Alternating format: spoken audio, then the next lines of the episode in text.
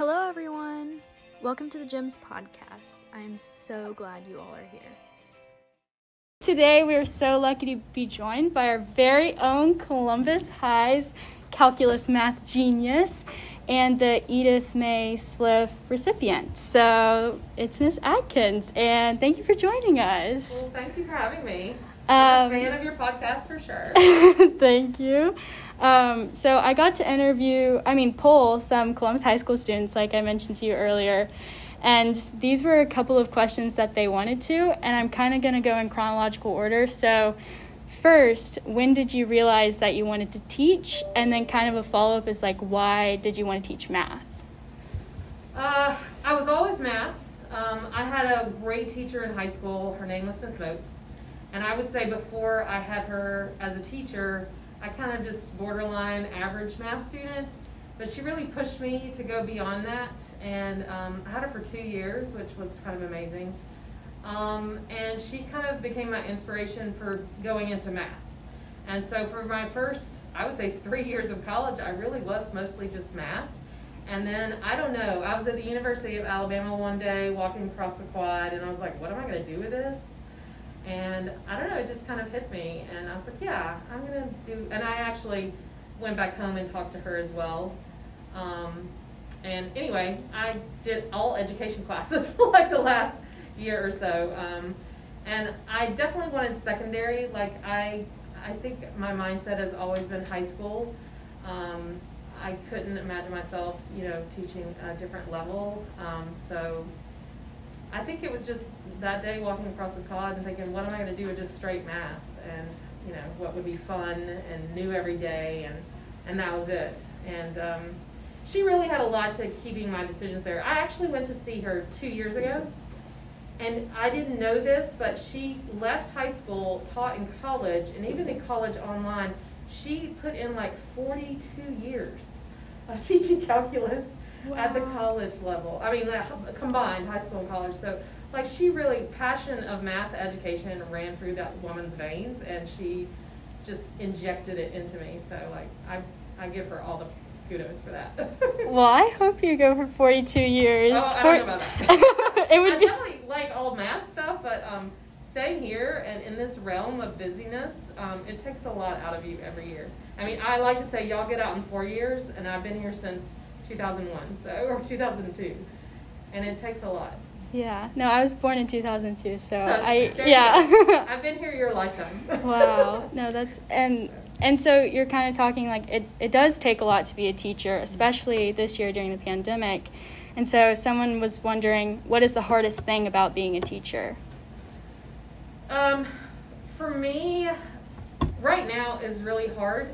I didn't realize how much I rely upon the energy in this room. Um, and I think, I'm gonna try not to cry, but I think the loss of energy in this room, because I feel like every year I build a math community in room one thirty-three. And it's usually in groups, and we're usually doing group work together, and everyone's talking and chatting, and we're all in it for learning math and getting to the AP exam or whatever we're learning. So, um, it's hard for me when I don't have that energy, you know. And you don't have the same dynamic. Um, but as far in general, I think um, here, it's hard, not being a teacher, it's hard um, managing all the things because I want to say yes to everyone and I want it to be as great as it can be because the students are invigorated to be here and I want to keep that going. And so it's hard to manage being a full-fledged 110% teacher and having a life. um, so I think that for me is is the hardest thing about being here. Yeah. I know I I was in the Max of Fives family last year in AP Calc and like I still talk to almost everyone at my table. Like still I help them with physics and all that stuff so like it those bonds don't really break. They, do- don't. I they actually don't. had a sign I used to have up that um, someone made for me at the end of the year, and number one rule was your pod is your family, Yeah. and that was your group. And I remember you all based on where you were and who you were with. Yep. Like literally, people can come in this room and they'll look on the wall if they see their name in the high five or even whatever, and I'll I'll remember them and I'll say, well, you were right here. so yeah, it's true. so you Um, keep the room the same I every do. this is really disturbing to me. I'm normally. mm-hmm. Um, okay, so uh, another question was what was your favorite math memory out of all of the years you've been teaching? Do you have a favorite?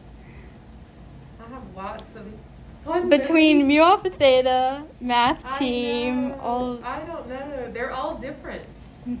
Um, so I really don't is there a light, like a maybe a light in the 2020 2021 school year? Maybe a favorite memory from? This year, hmm um, I've really enjoyed uh, like the students in the room and just having them here and kind of like the um, like my multivariable class. I think I probably to to be fair, I've had them two years. So I had them last year and this year.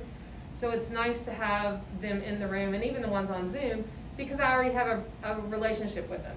Mhm. And we have the, you know, banter back and forth, but just that they um, are, you know, they know me. I think it's hard with the other classes when I don't know them and you're trying to establish a relationship on mute every other day and all the things.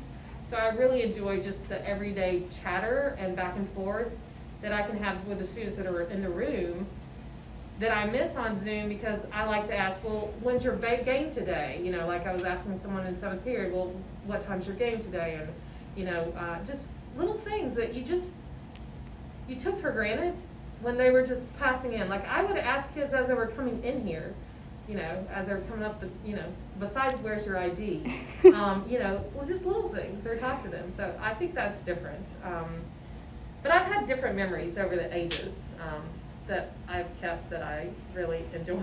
Some are funny, some are, you know, whatever. I have some really old memories, funnies, if you'd like to hear them, but um, Well, it's it's funny. Someone was wondering what's the most embarrassing thing that happened in your class, and I was thinking, I was like, I feel like Miss Atkins, she's just like you're one of the most professional people, I think. And so when I was like embarrassing, I couldn't really think of anything. But if you had a story that, Um, I've almost planted it like face in the ground a couple of times, and so that's kind of embarrassing when you're like tripping over cords or whatever. But um, I don't know. I think for me, uh, one of my initial stories of when I first started, I was actually a Red Devil before I was a Blue Devil, so I started at Central High School in um, Phenix City, and I was fresh out of college. I was, you know, very young, okay, like 24, 25, and calculators back then were about the same size they are now, but telephones were huge. Okay, telephones were like the bricks, and they had some that were like the bag phones, or you know, they were just coming onto stage, so they were kind of big. And I remember, and I was embarrassed at the time, but now I think just think it's funny. But um, I had a student who didn't have a calculator during a test, so I gave him mine from college, which was one of these graphing ones, but it was still kind of chunky. And he was used to a different kind. So I was managing people, and I heard this murmuring in the back of the room, and the the kid had the the calculator up to his ear like it was a phone, because it really did look like the big phones from back then. And he was talk he was having a conversation in the calculator, and I was like, "What are you doing?" And he was just like, and he kept on talking. So I go up to him. He's kind of a big guy, and I'm like, "Excuse me, what are you doing?" And he turns around and he says, "He's like." Hold on, man, I'm gonna have to call you back. He was on the phone the whole time. I was embarrassed because I was just like the new teacher on the block, fresh out of college. I was like, oh my gosh, I cannot handle this. Oh But now I just think back and it's funny. And actually, I think I was the cool teacher on the block after that because they all thought it was a good story. And um, but that's one story that I've kept for a long time. Then I I also taught at Harris County High School, which is a totally different. Um, we had like tech prep and and there were some great things about that. It wasn't. It was college bound. Of course, it is college bound, but there was a whole tech prep school. And um, there was one student one year that uh, in my algebra class, he didn't want to do algebra. I was like, you know, um, he's like, uh, I'm going to be a bull rider the rest of my life. I don't know why I need algebra. And I was like, well, one day your butt's going to wear out you're going to need some brain work. And so uh, I was kind of embarrassed with that statement, but um, I still stand by it. I actually saw him in Lowe's, I think, about 10 or 20 years later. And he was uh, in the Navy, and he's like, You're right. it did wear out, and I did have to go to work. So I don't know. There are lots of stories. Um, And so you taught algebra in the beginning of your career, and now you, and No? Actually, no. Um, No? I think when I first started, I was teaching like consumer math. I taught kids how to do their taxes and write checks and balance their their um, banking accounts. Why'd we get rid of that? um, and I taught this thing called tech prep math. So I would teach um, problems that might be related to nursing or you know different things like that, especially at Harris County. Actually, really interesting fact is I had some students in my it was like a applied trig kind of class. Mhm. They were also in AutoCAD, and my husband and I were trying to design our house that we built. And when he got stuck in AutoCAD, he would give it to I would give it to my students, and they would go and take it and, and do little edits in AutoCAD. Then they'd come back and tell me about the math they had to use. Like we had to rotate this angle or use this angle, and so it was it was really interesting to have that bond with kids. They're like actually designing my house in AutoCAD. Um, but yeah, I taught tech prep math um, for a long time, so it was based on you know um, nursing or you know some kind of um, application. It was very application based. I didn't start calculus until I came here, and that was I taught regular calculus for many years until Mr. Wan said, "To heck with this," and then I think I started 2010 um, is when I started. Oh wow. No, I, I just in my mind you're the calculus No. guru, so I was I I just know. thought no. So No. oth- other than math, so like all those different types of math, what would you teach if it wasn't math? Do you know? If it wasn't math, Mhm. Oh, actually, I had an English prof- professor in college that told me I should be an English professor, and she told me I should double major. And I think she used one of my papers for a long, long time as a great example of some writing style. I can't remember what it was, but um, she was friends with my mother, and she would tell me that I made a mistake every day. She would tell my mom every time she saw, saw her, she's like, "Your daughter made a mistake. She should have been an English teacher." no, I don't want to grade English papers the rest of my life. No. Um, uh, that's not for me, but Oh. I do lo- enjoy English, and uh, that would might if I was going to teach something, that might be the other one. Well, if it wasn't teaching, Oh, if it it- wasn't teaching, what would you do? I would actually probably like to have been an architect. So using what your kids did for Yes. you and doing Yes. it for other people. No, I've that's always awesome. enjoyed um, that kind of. I still look at house plans for fun. so yeah. I, I was looking at so you graduated from the University of Alabama and then you ended up going to CSU and then CSU again but there there was I guess gaps in between so like what made you want to continue going back and um, going to school and then teaching was it you wanted to teach a certain class or something like that Um, actually, no. I um, I paid for everything. Like I did. I you know my parent. Neither of my parents went to college. I was the first one really in my father's family to go to college. So I only went to college on scholarship, and the whole way through I waited tables or did whatever to pay. I did graduate debt free. So then when I moved here, I started teaching, and I started going to school at night, and I got my graduate degree. Um, and then, you know, life happens. I got married and things like that. I did take the gap between my specialist degree and my um, master's. I did my national board certification, which takes a good amount of time, maybe a year and a half, two years. yes And I did that. Um, and then I started on my specialist. And I was, again, I'm working the whole time. So I'm working and going to school at night. So that's, that's part of it. And it took me longer, but I paid for it all myself and I, I did it while I was working. Wow. And and so you were from Alabama, went to Alabama, and then what brought you to Columbus? Just the school or Actually, no. I graduated in December, which you know is kind of weird, um, and you can't really get a teaching job.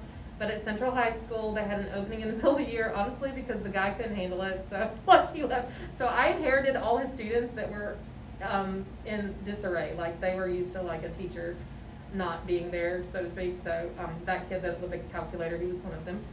Um, so I got the job in the middle of the year. So he hired me in January, which is very unusual.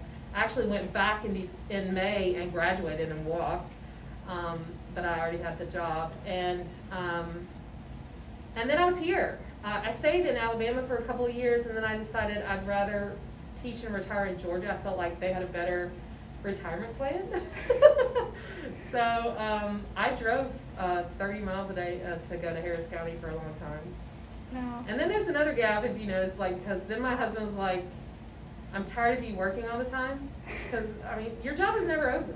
You go home, you're grading papers, you're constantly working, except for maybe in the summers, and then in the summer, you're still working to get ready for the next year. Or And- grading AP exams Yes, or he's like, go get a nine to five.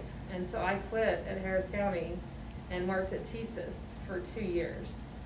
And I enjoyed it. It was um, personally challenging. I enjoyed traveling, but I miss teaching.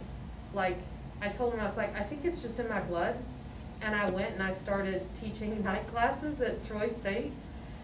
and then I was in England when I got this job because I was working for TSYS and I was on a business trip in England and Coach Parker told me they had an opening.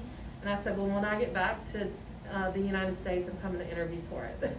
wow. and so I did, and I got the job. And I told my husband, I was like, you're just going to have to put up with me working all hours because this is what I, I believe this is what I'm called to do. So.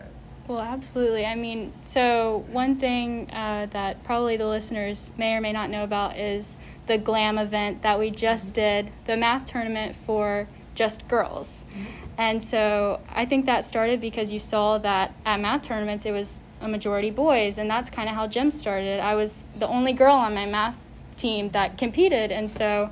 Um, how have you seen from when you started teaching to now, like the progression of involvement of girls in STEM and in math specifically? Yeah, I've watched that progression quite a bit, and you are right that, you know, especially in the field of arena competition, um, guys kind of dominate. Um, I remember early on, actually, the girl who painted that podium behind you was one of two that stuck with me for four years in math team back in the um, 2000s, like early 2000s. And I could probably count on one hand the number of girls who stuck with me for four years because they always get interested in other things and you know um, go their separate ways and um, so it's it, I saw early on that you know you don't have a lot of girls um, thinking and believing they can be fast enough, good enough, and um, competition wise, but yet they still were very much rising to the upper level classes.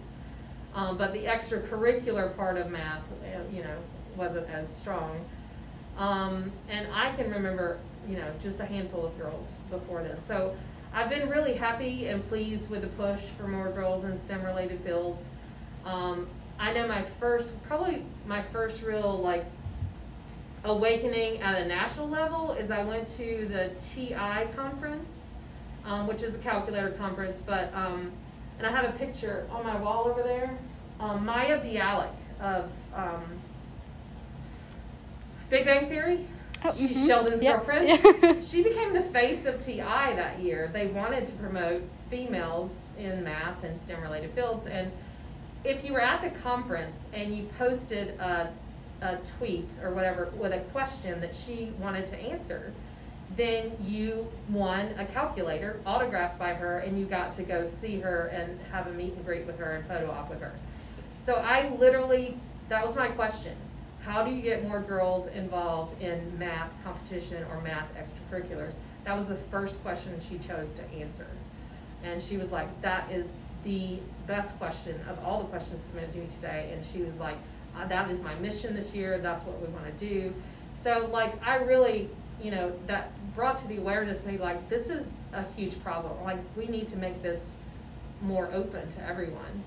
Um, so I started getting us involved with um, different things that were basically all girls. Farida Tasnim, if you remember her years ago, she um, competed in an all girls event that sets an, a national level, and she made it to like round two. And and then we found the competition down in Valdosta, which is an all girls event, which is what we based our glam tournament off of. So there, they do a competition. They have kind of little guest speakers come in, and then have a little make and take that you can take with you. And so but that's what the glam event um, is modeled after. So I, I'm just a great copycat of good ideas and a promoter of good ideas. But I am glad that we started it. I think it's a great thing for um, girls. I also, when I did my graduate work, um, I researched that that girls would much rather collaborate together and than to try to be like an entity of their own. They're much better at um, exchanging ideas and collaborating together than competing one on one, just by nature. Wow. So that was another reason, when I have that event, their competition is collaborative. They work together to get the answers. No, I, I think that's really cool. Like when I was their age, so I got to see kind of how that glam event went, at least this year. And like when I was their age, I didn't have that opportunity. So now that I see that like it's already trending in a better direction with the amount of time that I've seen that progression happen, and like that's it's a really cool thing to see and be a part of. It's just no, I totally agree. Yeah. But that's the one thing that I started that I'm super proud of, and I hope it makes it. Um, you know, the elementary event we've been doing for 20 plus years. Mhm. This year it'll be this Saturday. It's the first time ever virtual. Um, and then the middle school event, I actually started because of a senior project. I was the mentor of someone who wanted to start a new tournament. So those kind of I just took over, like they were already happening, or I helped because it was a senior project. But that the glam is like my baby. like, I wanted to stay because I think it's a great event for um, girls, and at that level, fifth grade, I think it's the critical time to catch them because I think you start losing girls start losing their confidence in math in middle school, and I see it, you know, more so uh, in high school. And once you lose it, it's hard to get that back. No, absolutely. And the things that you do, like that's really encouraging like girls that miss that opportunity now and girls that are in that time where it's really crucial to catch them. No, absolutely. Well, I think my I have a couple more questions, but we're getting towards the end. Um, the question that always stumps anyone that I interview is who if you had the opportunity to sit down and have lunch with any female in STEM, uh, she can be alive or not, who would that woman be? Hmm. There's always like a 30 second like moment of silence, like thinking Yeah. of all the pioneers that really, yeah, no, absolutely. Um.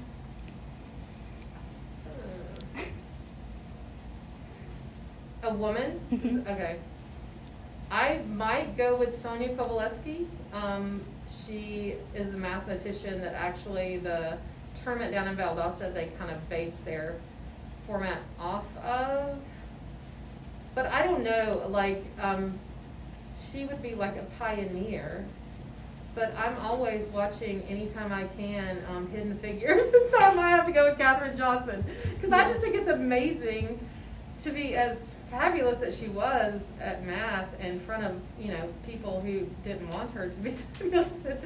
I I just watched that movie like the the other weekend. I thought that's just like amazing No, absolutely. that she takes redacted papers and you know figures out their mistakes and puts it all over the whiteboard and they're just stunned. I mean, I guess to see that visual is really great. But I'm sure Sonia Kovalevsky probably stuns some of the math gurus that she was around in the day too. But I don't know. The females would be hard because they're few and far between Yeah. and undocumented um, as far as that goes.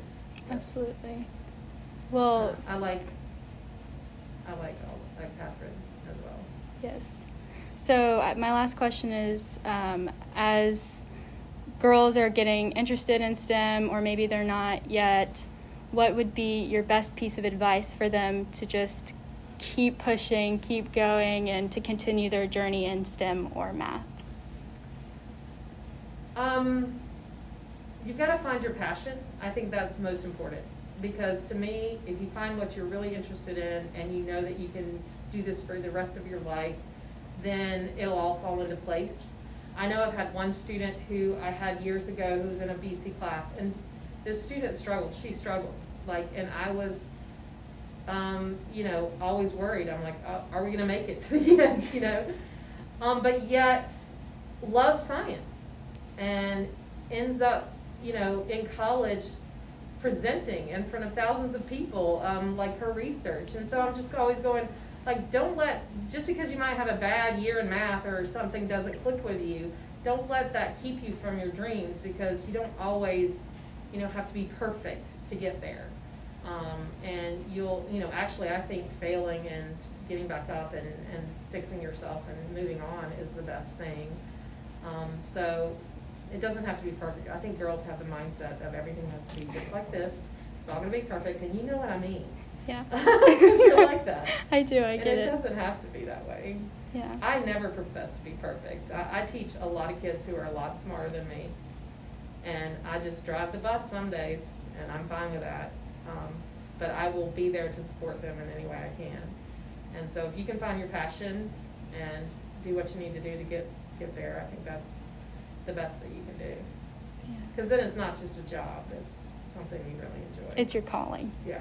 Yeah. No. Yes. Well, thank you for uh, sitting down and talking with me, and for all of the contributions to the many students that you've had. We we appreciate you more than you'll you'll Aw, know. Thank you. I love you all. You all are in my heart forever. yes. I keep a big book actually too of like every card and note students have ever written to me. So like I'm gonna keep that for years and years. Yeah. Oh. Well, thank like I remember you. Thank you. Thank Thank you. you. Thank you all for listening. If you have any questions or comments, you can contact us through Instagram, Twitter, Facebook at Colga Gems. You can also reach us through email. Our email is colgagems at gmail.com. That is C O L G A G E M S.